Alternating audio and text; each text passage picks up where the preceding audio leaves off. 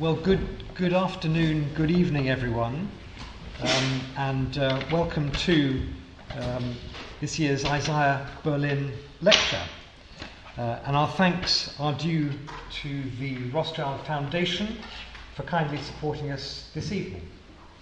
I'd also note that this evening's event coincides with a parallel lecture at the Hampstead Synagogue dedicated to the memory of Isaiah Berlin for a London audience, so our best wishes to them as well. Dr. Aileen Kelly is no stranger to Wolfson College. She was a graduate student at this college and came to know Isaiah Berlin at that stage. Her interests have often coincided with his. Alexander Herzen, pluralism and freedom, optimism and pessimism. She taught at the Department of Slavonic Studies at the University of Cambridge and is a Fellow of King's College there. She's the author of several books, including the 1982 Mikhail Bakunin, The Politics and Psychology of Utopianism, several volumes on Russian thinkers, and her monumental 2016 work, The Discovery of Chance, The Life and Thought of Alexander Herzen if a university has any purpose, it must be to advance knowledge and understanding. And as many of you will know, I have spent many years as a diplomat, and the starting point for any successful policy is to understand those you are working with, their motives, their worldview, their aims. But as one watches commentary on present day Russia and the undoubtedly nefarious activities of some of its intelligence operatives, I am struck by a very limited understanding of and a lack of desire to gain an understanding of Russian thinking.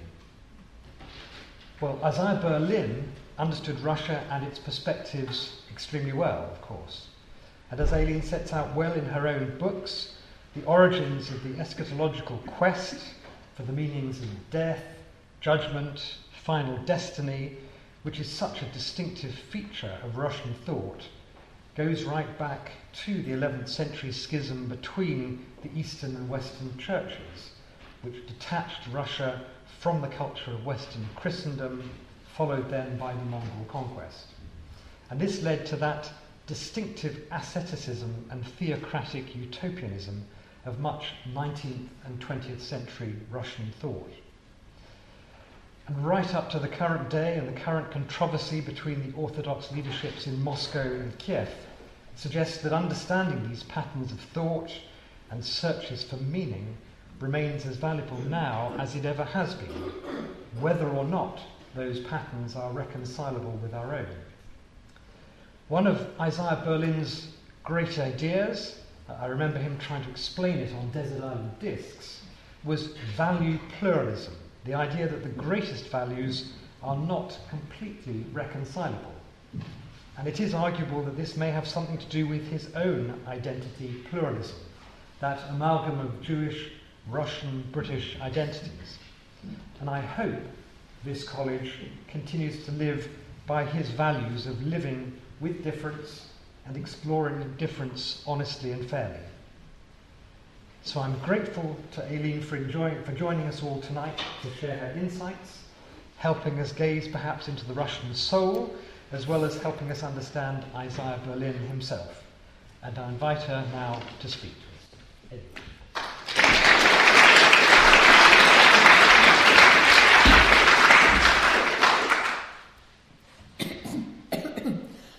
My, my earliest encounter with the inspiration for today's le- lecture was at my interview for a graduate studentship at this foundation. New at the time, which will be admitting its first student members in the next academic year. Isaiah Berlin took over the questioning when he heard I was working on a chapter on the Russian terrorist Boris Savinkov. Um, had I read Winston Churchill's article on Savinkov, he asked. I had not. Um, a, a, discussion in, ensued between us on the nature and moral ideals of Russian radicalism, on which he was much better informed than I was. I remember noticing that the other interviewers around the table were somewhat bemused by all of this. Later, in my first week here, he asked me to come to talk to him about my thesis, but I was, I was far too much in awe of him to do so, because I had, I had learned that the great and the good in Oxford tended to be very sparing of the time they were prepared to devote to discussions with graduate students.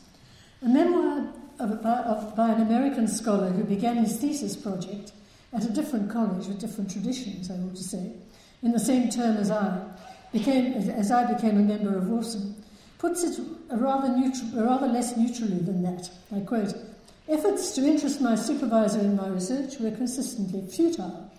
Nothing, never concerned with my reports, he'd end our, our once a term brief interview like a scoutmaster dismissing his troop. Well done, splendid, splendid, do press on. Now, I, I was therefore completely taken by surprise at the end of lunch in the college one day when Isaiah made his earlier invitation into an order. Come and talk to me now. There, there, there ensued nearly three hours of an exchange of views on the characters and ideals of members of the Russian, Russian pre revolutionary radical intelligentsia, about whom he spoke as if from personal knowledge. At the end, uh, in an attempt to express my gratitude, I said that I'd never before had the chance in Oxford to discuss Russian thinkers in this way. Neither have I, neither have I, he, he replied. I can't help imitating his speech. A comment which became clearer to me as I came to understand the role played by his most respected Russian thinker in shaping his, his vision of a history of freedom, one which was totally at odds with the mainstream of Western liberal thought. Together with his uh, distinction between positive and negative concepts of liberty, Berlin's analysis of pluralism is seen as his most important con- contribution to moral and political thought. It is certainly his most controversial. Its central position is value pluralism, the notion, as John Gray states it, um, that human values are objective but irreducibly diverse, that they are conflicting and often un- un- uncombinable, and that sometimes when they come into conflict with one another, they are not comparable by any rational measure. What Gray has labelled as Berlin's, uh, quote, stoical and tragic liberalism of unavoidable conflict with, and irreparable loss among inherently rivalrous values stands in direct opposition to the do- optimistic rationalism of the dominant schools of liberal thought, basically Anglo American, and the inter- intellectual traditions that gave, gave rise to them. These have maintained that it's possible, through the exercise of the rational will common to all humans, to converge on, a, on an optimal form of life that will promote the well being of all. Where the relevant literature treats conflicts of values, it typically regards them, as Bernard Williams described in Bernard Williams's words, as a pathology of social and moral thought, and as something to be overcome, whether by theorizing, as in the tradition of, of analytical philosophy and its ancestors, or by a historical process, as in Hegelian and Marxist interpretations. Gray argues pervasively that Berlin's value pluralism is, I quote, a distinctive and novel position which subverts the, re- the received orthodoxies in moral and political philosophy, ancient as well as modern. Berlin's radical departure from these traditions continues to attract criticism from philosophers. The most frequent objection to it can be summed up in the words of the New Zealand philosopher George Crowder. I quote On the one hand, Berlin is proud to call himself a liberal standing up for individual liberty against tyrannical regimes such as the Soviet Union. On the other hand, he is just as strongly committed to the concept of value pluralism. Applied to the claims of liberalism, this creates a major problem of justification. Why should we choose the values characteristic of liberalism personal liberty, respect for the dignity of the individual, toleration, and so forth in preference to rival packages of values? such as those of conservatism or socialism or even Soviet communism. Crowder contends that Berlin, uh, I quote, never resolved this problem, indeed, never gave it the sustained and systematic attention it deserves. In reply, I shall argue that Berlin's particular variety of, of liberalism is wholly consistent with his pluralism, and that the key to his thought on this issue is the sustained attention he gave over many years to the 19th century um, uh, intellectual milieu, and in particular to the ideas of the Russian socialist Alexander Herzen. The principal inspiration for Berlin's value pluralism is commonly seen as the influence of Machiavelli and the critics of the Enlightenment, Vico, Montesquieu, Hamann, Herder, and the Romantics, who, as he himself claimed, opened his eyes to the dependence on history of the values and goals of different human societies and cultures. But their influence does not suffice to explain the most distinctive and contentious feature of his tragic liberalism, one, uh, one that none of these earlier sources hinted at. His insistence that morally developed individuals must constantly face choices between incompatible goods. There exists no one right way, no political philosophy, moral system, or form of society that can offer an ultimate solution to all the problems of social existence. This conclusion may be more or less in, implicit in the counter Enlightenment's opposition to 18th century rationalism, but it is Berlin who spelled it out, stressing its painful moral consequences.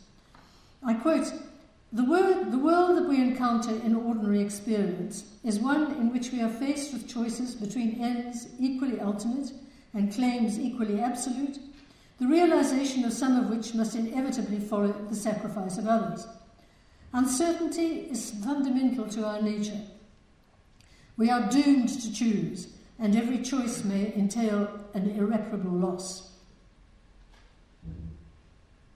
The difficulties of situating Berlin's thought within any specific Western tradition are often explained by his plural inheritance, Jewish and Russian. Curiously, however, his many essays on Russian thinkers, though recognized as a significant contribution to Russian studies, have been commonly overlooked as a source of insight into his distinctive liberalism and hence to his philosophical position. But I shall argue that they are even more significant in this regard than his studies of the Counter Enlightenment. Edmund Wilson once described Berlin as, I quote, an extraordinary Oxford don who left Russia at the age of 10 and has had a sort of and has a sort of double Russian and British personality. The, compli- the, the combination is uncanny, but fascinating. He arrived in England in 1920 from a backward country in the throes of a revolution aimed at ending centuries of injustice and oppression, and set in motion by intellectuals whose single minded devotion to ideals was to him, fascinate him all his life. The centrality of his work on Russian thinkers to his thought on the problem of liberty is evident from his correspondence in the 1950s, the decade in which he published uh, the four essays on liberty, which are his central contribution to the subject. In 1949, he wrote to a publisher proposing a book on Russian thinkers of the 19th century noting that there was almost nothing adequate in English and scarcely anything in any other language on them, which, he said, is a queer fact, since their lives and writings seem to me far more interesting, even, even apart from their historical role, than those of the European or American political writers of the same period. Six years later, he refers to ongoing work on the, on the radical critic Vissarion Belinsky, as the first volume of his projected history on the forerunners of the Russian Revolution, which he expected to occupy him during the next five years. The project was never realized.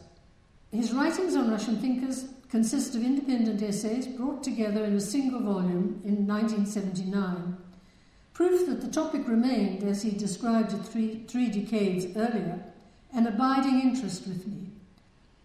What fascinated him above all was the ambivalent attitude of his subjects to Western progressive thought. All the individual thinkers he treats, with the exception of the, uh, of the writers Tolstoy and Turgenev, were socialists whose position as the, projects, uh, as the products of two cultures inspired in them a profound mistrust of Western democratic ideals. His essays stress the way in which their Western style education under a backward and brutal regime had left them half Russian, half foreign. Their patriotic pride, awakened by Russia's triumph over Napoleon, drew them to the theories of romantic nationalism, with its emphasis on the unique contribution of each people to the advance, to the advance of mankind. While the shipwreck of liberal constitutionalism in the failed European re- revolutions of 1848 led all but a small minority of the intelligentsia to reject it as a way forward for their country. Writing on the Russian populists who preached a socialism inspired by the native values and moral instincts of the Russian peasant, Berlin emphasizes the empirical basis of their approach. They argued that parliamentary democracy and constitutional rights were of no value to a proletariat created by unrestrained industrialization. By a historical chance, Russia had not reached that stage of social and economic development. Its backwardness could be turned to advantage. It could avoid the disastrous effects of advanced capitalism by building a loosely federated society whose roots already existed in the, peasant, in the peasant commune, borrowing the methods of Western technology and science without paying the price the, West had paid. While observing that the populists' faith in the potential of agrarian socialism as a, social, as a solution to all Russia's social and economic problems was much exaggerated, Berlin parts company with most liberal historians in rejecting the view that their ideal was a wholly utopian construct. And, and, and, he, and pointing to the ways, he points to the ways in which some developing countries in the 20th century have opted for, for a mix of systems best suited to their particular circumstances. Implicit in these comments is the value pluralism that more orthodox liberals would reject. In certain circumstances and at certain stages of development, the absolute values of liberty and equality may be fundamentally inc- incompatible. A choice has to be made. He writes with sympathy of the leading Russian populist intellectuals who were willing, in the name of justice and equality for the vast majority of the population, to surrender personal freedoms dear to themselves. All, all these contributed to his eventual position on liberty. But his unqualified fra- praise is, is reserved to the founder of Russian socialism, Alexander Herzen. He told his biographer that his attraction to Herzen dated back to the 1930s, when he was reading for his book on Marx. I went to the Russian library and by pure I can't, can't using and by pure accident stumbled on Herzen. Out of pure curiosity, I took out one volume and never looked back. He became a central figure in my life. Enthusiastic references to Herzen abound in his correspondence from the 1930s onwards. To the philosopher Stuart Hampshire, he writes, I read Herzen when I am not writing about Marx, and I cannot say how much I sympathize, how admirable I find his vigorous moral standards about both life and politics. A year later, he says, There is no writer, and indeed no man I should like to be like, and write like, more. I agree with every judgment, and whenever I read, in the ten volumes, almost anywhere, I become fascinated and moved at once. He declares, I feel a passion for him, which is more, much, which is more sustained than one's feeling about real people. A letter of 1941 refers to Herzen's memoirs, a book which altered my life and became a point of reference both intellectually and morally. At, at the later time, when his seminal writings on liberty appeared, his boundless admiration for Herzen is a recurring theme in his letters. I keep on reading and rereading Herzen, who seems to me to have been right about almost everything, including personal relations. He is utterly devoted to the memory of Herzen, and indeed think him one of the greatest as well as one of the noblest and nicest men in the 19th century. Indeed, there is no one, if I were given a chance, which I would, much, which I would rather, whom I would rather have met in the whole world. I admire his person and delight in his works more, I should say, than anyone now living, certainly in England. he intends to devote a book to him, I hope one day to construct a monument worthy of him. Certainly no such monument, excepting his own work, exists as yet. To the historian of Russia, Fra- Franco Venturi, he declares, I, I, really am in love with Herzen, I think, and any praise of him I take rather vainly as praise of myself. now, Berlin would refer to no other thinker with such unqualified enthusiasm. Yet Herzen was a socialist, Deeply hostile to the Western parliamentary democracy of his time, which he saw as designed to protect the interests of privileged classes. If we want to understand what true liberalism, and more specifically value pluralism, meant for Berlin, we should look closely at why he identified so much with the thought of the man to whom, as I can testify at first hand, he would often refer in conversation as my hero. In essays published in the 1950s, Berlin set out to challenge the standard classification of Herzen's thought in the West as um, yet another variant of early socialism. This, he protests, is to leave out his most arresting co- contribution to political theory. This justice, this injustice, deserves to be remedied. Herzen's basic political ideas are unique, not merely by Russian, but by European standards. The work he cites most frequently in this respect is From the Other Shore, Herzen's political profession of faith in the form of a post mortem on the European revolutions of 1848. He attributed their failure to the attachment of European liberals and Democrats to a priori theories of history and progress unrelated to historical realities. Berlin supplied an introduction to the first English translation of this work, stressing the originality of Herzen's critique as a fundamental attack on the doctrine preached by nearly every Democrat in, in Europe at that time about the sacred duty, human duty of offering up oneself or others upon the altar of some great moral or political cause, some absolute principle capable of stirring strong emotion, like nationality or democracy or equality or progress.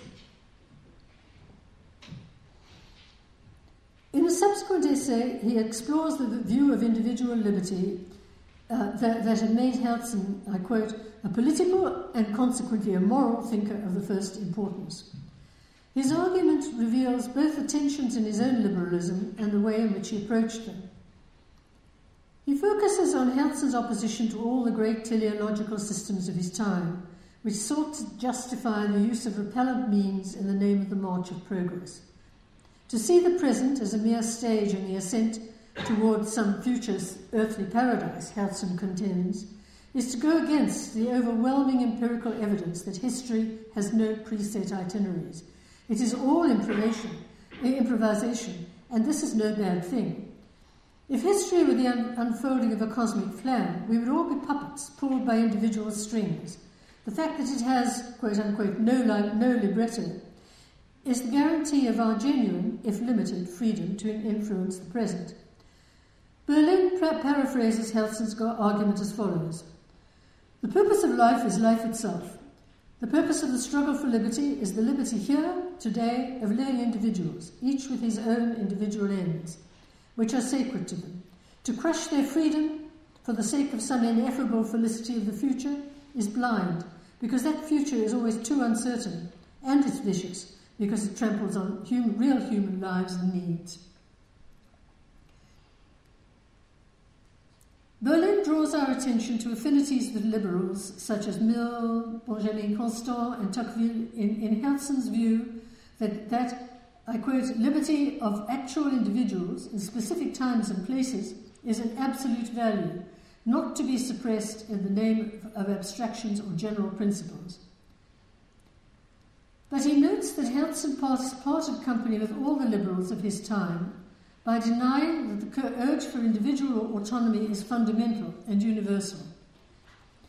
He had maintained that in positing parliamentary democracy as a universal ideal, the liberals of 1848 had shown no understanding of the needs of the poor and the weak, for whom political rights were no priority. They sought to be well governed, not to govern themselves. Berlin cites Herzen's grim prediction that if mass democracy comes to the West, it will be in the form of a vengeful communism, which will destroy all the freedoms liberals hold dear. This prediction was made in the 1840s, rather early, earlier than the vengeful communism. Um, Herzen declares that Rousseau's ex- celebrated assertion that the nature of man is to seek freedom goes, ahead, goes against all the empirical evidence. A remark which, Berlin notes, echoed the French conservative thinker Joseph de Maistre. This observation on the part of a dedicated revolutionary has been interpreted as the expression of a temporary despair after the failure of 1848. But in, his essays on liberty, Berlin gives full emphasis to the apparent contradiction between Herzen's thought and activity. Why should man be classified, this is Berlin, I will convey the accent, um, uh, be, be, classified in terms of what at most, uh, what at most small minorities here or there have ever sought for its own sake, still less actively fought for.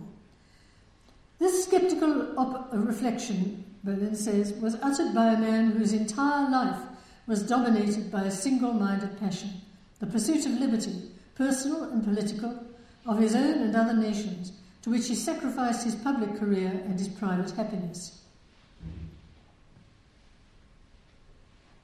I shall argue that this apparent paradox in Herzen's life and thought was actually the source of his attraction for Berlin and throws significant light on how he dealt with the tensions in his own tragic liberalism.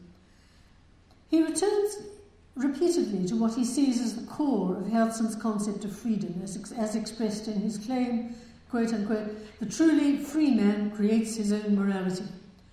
Berlin explains personal liberty is worth pursuing only for what it is in itself, not because the majority desires it. I quote, the value of freedom consists in the fact that without it, the personality cannot realize all its potentialities. Man's morality cannot be derived from the laws of history, which do not exist, nor from the objective goals of human progress. There are none such. They change with, with changing circumstances and persons. Moral ends are what people want for their own sake. Berlin observes that this denunciation of general moral rules was, in its time, original to an arresting degree. Not to be confused with the romantic rejection of objective universal values, moral creativity meant for Herzen the ability to adjudicate between their claims, claims of these values, with a sensitivity uh, to, to the demands of time and place. Berlin emphasizes his um, I quote, his unique insight into, into the inner feel of social and political predicaments, his awareness that general and abstract terms like liberty or equality, unless they were translated into specific terms applicable to and actual situations, were likely at best to inspire men with, with, with generous circumstances, at worst to, to justify stupidities or crimes. He inspires, he ascribes this perception to an incorruptible sense of reality, a concept which he defined elsewhere as a sense of history, quote, which enables us to detect the relationships of actual, actual things and persons, acquaintance with particulars, while all theory deals with attributes and idealized entries, idealized entities, with the general. Bernard Williams has remarked on Berlin's powerful sense not shared by all philosophers, of the reality of the past as, as, as, the, as the foundation of his value pluralism, noting the, the parallels between his thought and the belief of some philosophers of science that scientific theories cannot be understood except in terms of their history. Something Berlin, Bernard Williams says, something which Berlin, Berlin himself believes about, anything that he finds really interesting.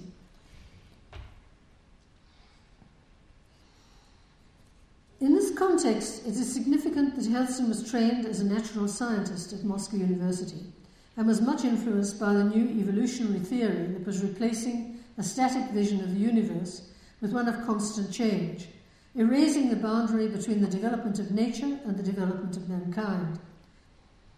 Observation and experiment, methods characteristic of the new science of evolutionary biology, were the basis the, of the approach to history that he outlines in From the Other Shore, uh, his, uh, the, the, the, book which made such an impression on um, Berlin. He remarks that modern man has become, uh, quote, hideously rational, interested only in the universal, the ideal, the idea, humanity. We have wasted our spirit in the regions of the abstract and general. We have lost our taste for reality. His generation has been, he says, misled by categories not, not designed to catch the flow of life, whose embryogenesis, he points out, do not con- coinc- does not coincide with the dialectic of pure reason. Ideals never materialize in the shape in which they float in our minds. Part of everything that takes place in history is influenced by physiology. Such reflections are the leitmotif of Herzen's essay, and I think it's safe to assume that they helped inspire Berlin's distinctive notion of the sense of reality. He makes clear that Herzen's position was not an attack on reason, but only on its misuse. It hit, I quote, it, it hits both right and left, against, against romantic historians, against Hegel, and to some degree against Kant, against utilitarians and against Superman, against scientific and evolutionary ethics, and all the churches. It is empirical and naturalistic, recognizes values that are absolute for those who, who hold them as well as change. This description can be applied equally to Berlin's own philosophy which, like Herzen, he was forced to defend against charges of inconsistency levelled by left and right alike. Thus, he concludes the essay, Two Concepts of Liberty. There's one long quotation, but worth, worth quoting. It may be that the ideal of freedom to choose ends without claiming early validity for them, eternal validity for them, and the pluralism of values connected with this is only the late fruit of our declining capitalist situa- civilization an ideal which posterity will regard with little comprehension. This may be so, but no sceptical conclusions seem to me to follow. Principles are not less sacred because their duration cannot be guaranteed. To, re- to, re- to realize the, the relative the, the validity of one's convictions, said an admirable writer of our time, and yet stand for them unflinchingly, is what distinguishes a civilized writer from a barbarian. The writer in question is Joseph Schumpeter, but it is to Herzen that Berlin repeatedly returns as a living example of the unflinching acceptance of moral tragedy as, accept, as, as expressed in thought and action. Herzen recognized that his own ideal of individual freedom was the, product, was the product of privileged culture. The masses to whom it had brought only suffering would have no compunction in destroying it, but he faces this prospect with resignation. He says, To me, these losses are proof, are proof that every historical phase has its own virtue, its own good, peculiar to it alone, that perishes with it. In a century dominated by deterministic philosophies of progress, of Hegelian or Marxist varieties, Herzen had prophesied the same fate for socialism.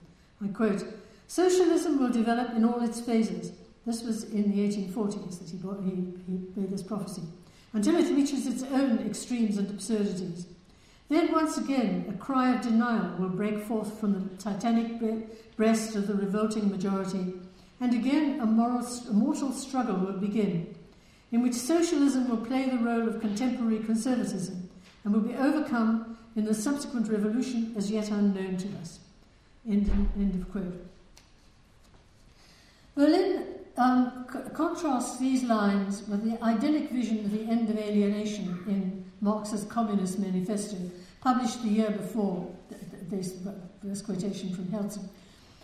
Um, he, he, Berlin says Herzen was much more con- consistently dialectical, dialectical than the so-called scientific socialists who swept away the utopias of their, ri- of their rivals, only to succumb to millennial fashion, fantasies of their own. The historical process has no culmination. Human beings have invented this solution only because they cannot face the possibility of endless conflict. The heart of Herzen's thought, he writes, is the notion that basic problems are perhaps not soluble at all, that all one can do is to try to solve them, but that there is no guarantee that happiness or a rational life can be attained, in public or in private life. From the Other Shore and, Ber- and Berlin's essays on liberty both emphasize mankind's deep and, en- and enduring re- resistance to the reality of moral tragedy and the sacrifices involved in its acceptance.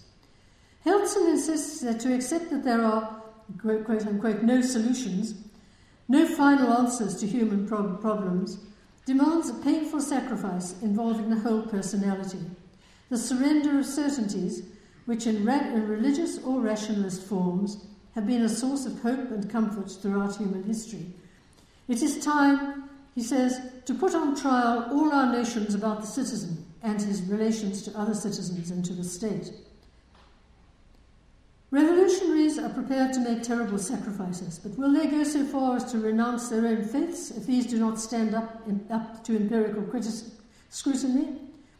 This is the whole point, he says, to surrender what we love if we are convinced that it is not true. Such passages from what Berlin described as Herzen's great polemical masterpiece are close in style and substance to his own reflections on mankind's, what he calls man, mankind's deep and incurable metaphysical need, the urge to escape from, and from an untidy, cruel, and above all seemingly pur- pur- purposeless world into a realm where all is harmonious, clear, intelligible, moving towards some perfect culmination, where nothing can be the object of criticism or complaint or con- condemnation or despair where there is no choice, there is no anxiety, and a happy release from, from responsibility. We escape moral dilemmas by denying their reality. The strength of admiration and affection that Berlin expressed for Herzen in his letters and conversations owed much to the consistency with which a personality with striking resemblances to himself had succeeded in living by an unqualified acceptance of the reality of endless moral conflict. Berlin presents Herzen as an epitome of that developed personality for whom personal freedom is a key value. Highly civilized and with a wide culture, I quote, Herzen delighted in independence, variety, the free play of individual temperament. He desired the richest possible development of personal characteristics, valued spontaneity, directness, distinction, pride, passion, sincerity, the style and colour of free individuals. End of quote. Um, Berlin describes him as an, entrancing, as an entrancing talker, quoting a contemporary's description. An extraordinary mind which, which darted from one subject to another with unbelievable swiftness, with inexhaustible wit and brilliance.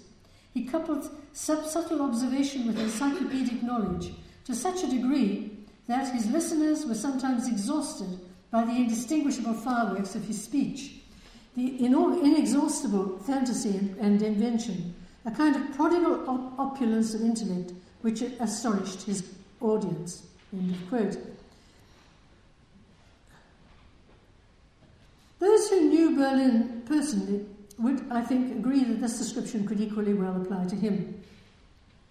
Both men were immensely gifted individuals whose talents could develop only, only within an advanced culture permitting a high degree of personal freedom, of personal freedom. But what linked them as well was their very unusual readiness to accept the validities of other ways of thinking um, and living. Berlin writes of Herzen, what made him unique in the 19th century is the complexity of his vision, the degree to which he understood the causes and natures of conflicting ideas, simple and more, um, more fundamental than his own. John Gray remarks in, in similar terms on the links between Berlin's, Berlin's personality and conversation, which are extraordinary, I quote, in their powers of imaginative empathy, and his thought, which continually affirms the validity and nature and uh, reality and validity and human intelligibility of values and forms of life very different from our, from our own.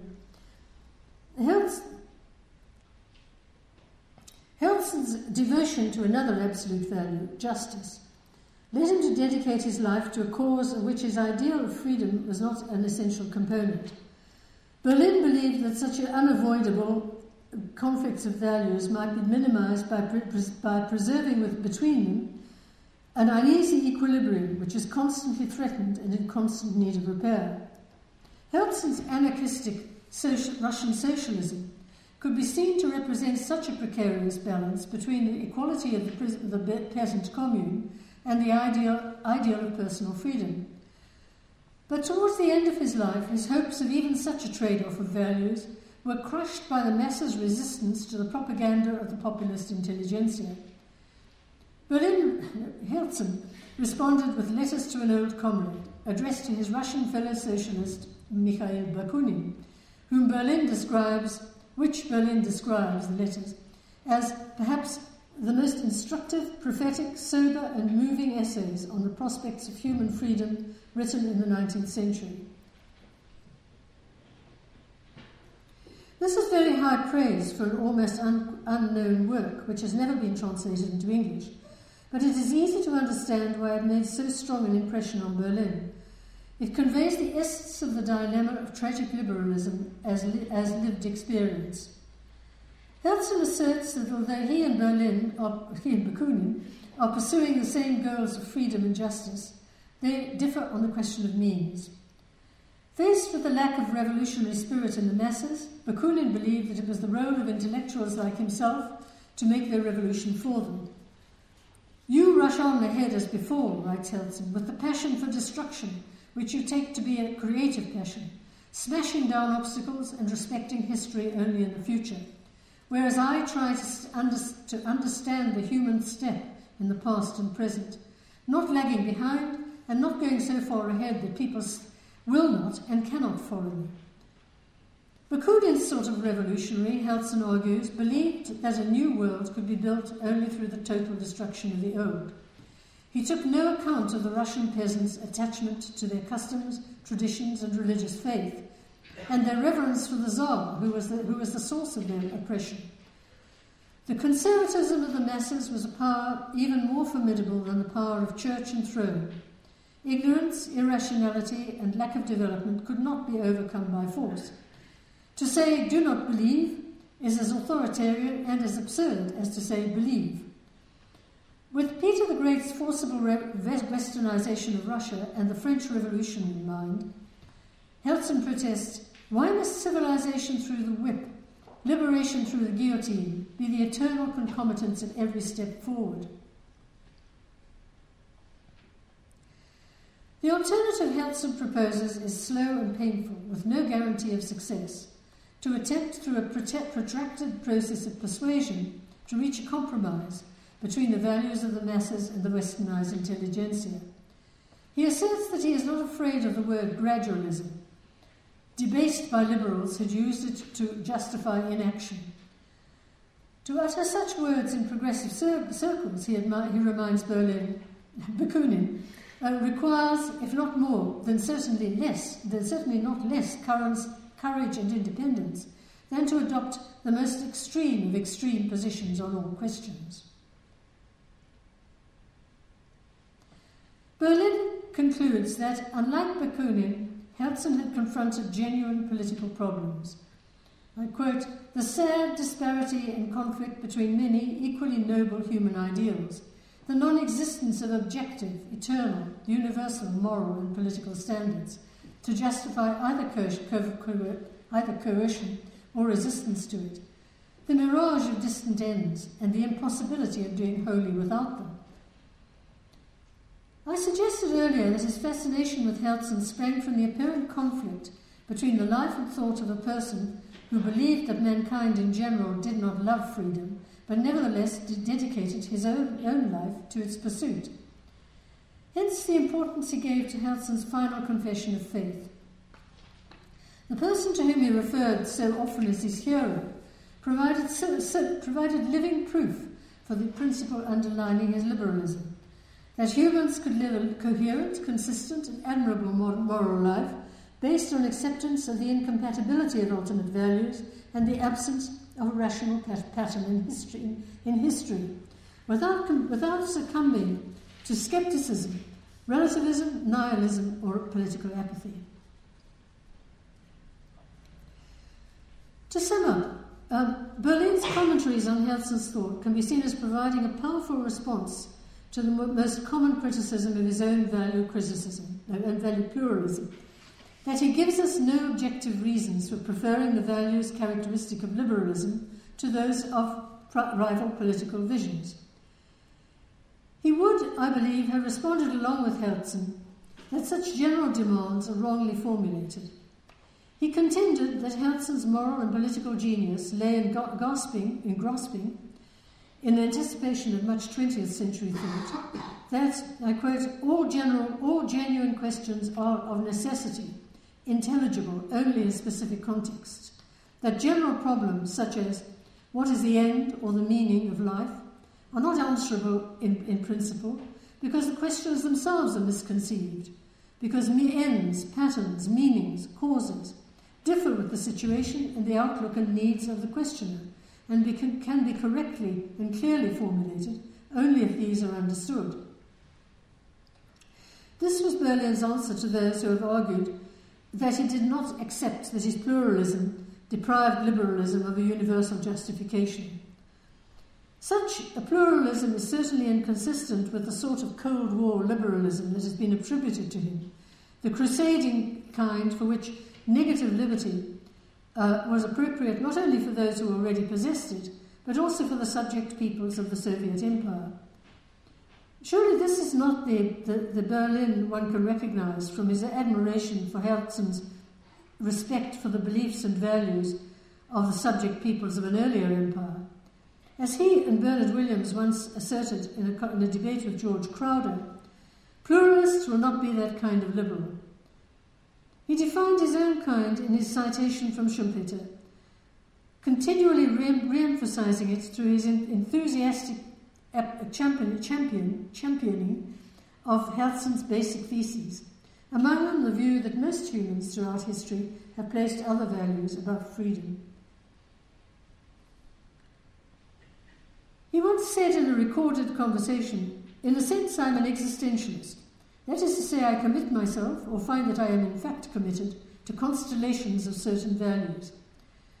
A remark to be interpreted in the historicist sense of Herzen's assertion that the truly free man contains, creates his own morality. A defense of moral autonomy, entirely compatible with, the, with acceptance of the influence of culture and inheritance in forming our beliefs. Berlin's liberalism was shaped by the Anglo Saxon culture in which he spent most of his intellectual life, where, where the rival values of liberty and equality were commonly reconciled, if only through uneasy compromises. But his Russian inheritance made him acutely sensitive to the predicament of those faced with more, much more difficult choices. Hence, his admiration for what he describes as Herzen's I quote, unique sense of reality, in particular of the need for and the price of revolution. For all his sympathy with the di- di- liberal dilemmas of the writer Turgenev, he compared Turgenev's fundamental skepticism unfavorably with Herzen's passionate involvement in the tragedy of chance. In his time and historical context, Berlin was a liberal. It's not inconceivable that in other times and, and contexts, he might have been a socialist. Berlin's essays on Herzen were, were, were written more than half a century ago. It can be argued that subsequent political events in Europe have so greatly discredited the faith in a predetermined march of, of, of progress towards an optimal society and a, per, and a perfect life that Herzen's ideas have no more power to, to surprise us.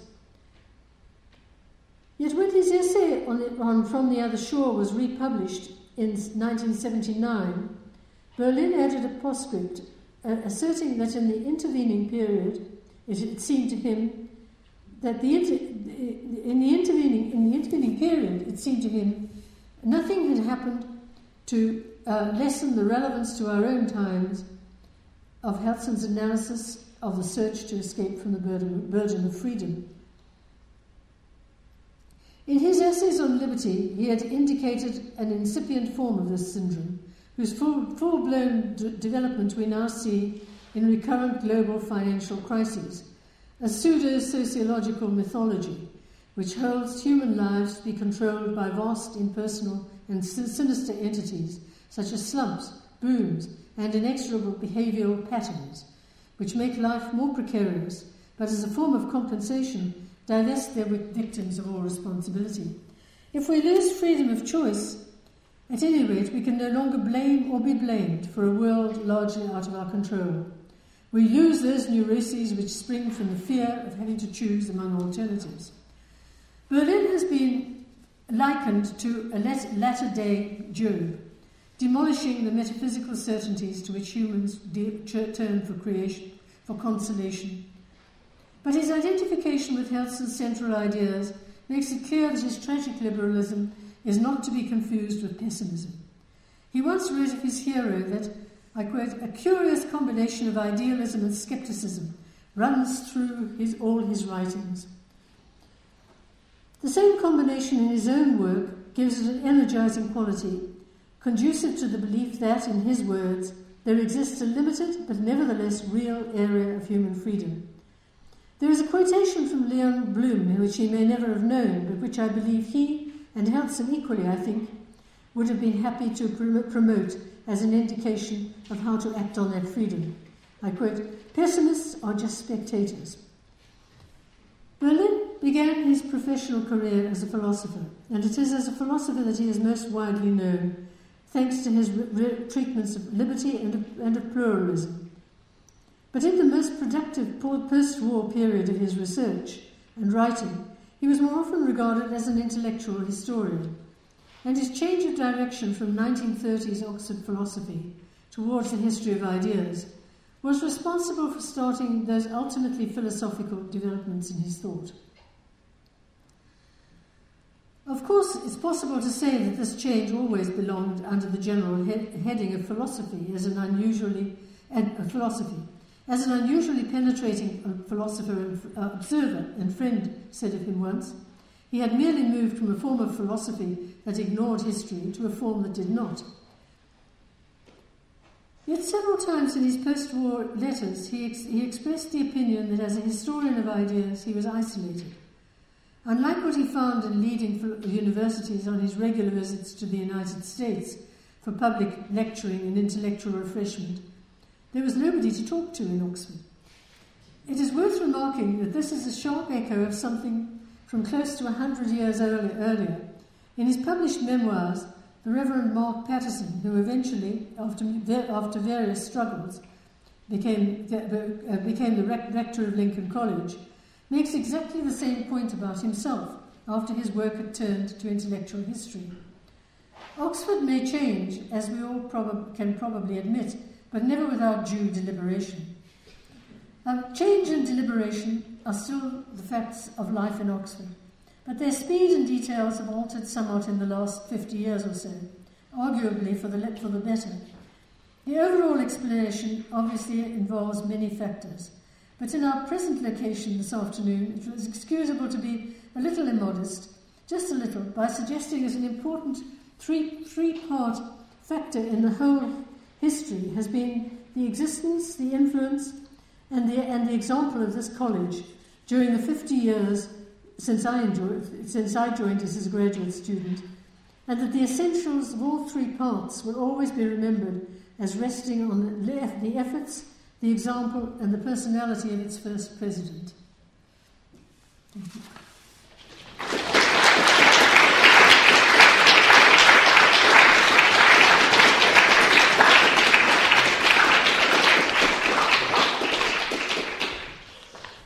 very much for a remarkable presentation to us. Um, may I just say a few words um, on behalf of Dr. Kelly uh, before I offer a few of my own? So, Dr. Kelly would like to acknowledge that her lecture this evening has benefited from the enthusiastic support of her late husband, Professor John Campbell, who brought to this project the lively interest he had always shown for Dr. Kelly's work, a gift for humorous touches, and his own warm memories of Isaiah Berlin.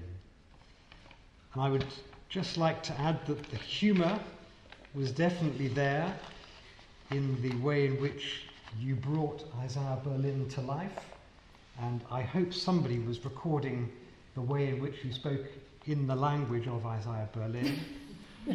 Um, There's somebody I, in the front row who could do that very well. um, we were once caught doing it as we came into the room. clearly, clearly was a habit. Um, but I think this has been a, a, lecture that has given us enormous personal knowledge of the subject, enormous depth of understanding of the subject and of the 19th century, and an enormous love for the subject. And I think that has come through and shown itself very, very strongly. I love the reference to um, the intellectual fireworks of his speech as a description of Herzen, but also of Isaiah Berlin. Um, and the phrase that came to me in listening to this sometimes was that Isaiah Berlin was not just somebody who described the 19th century, but actually seemed to inhabit the 19th century. He, he is as part of the intellectual landscape of Russia of the 19th century as the people who were there themselves. And I think, Dr. Kelly, you have brought that forward very, very clearly this evening, and we're all very grateful to you for that.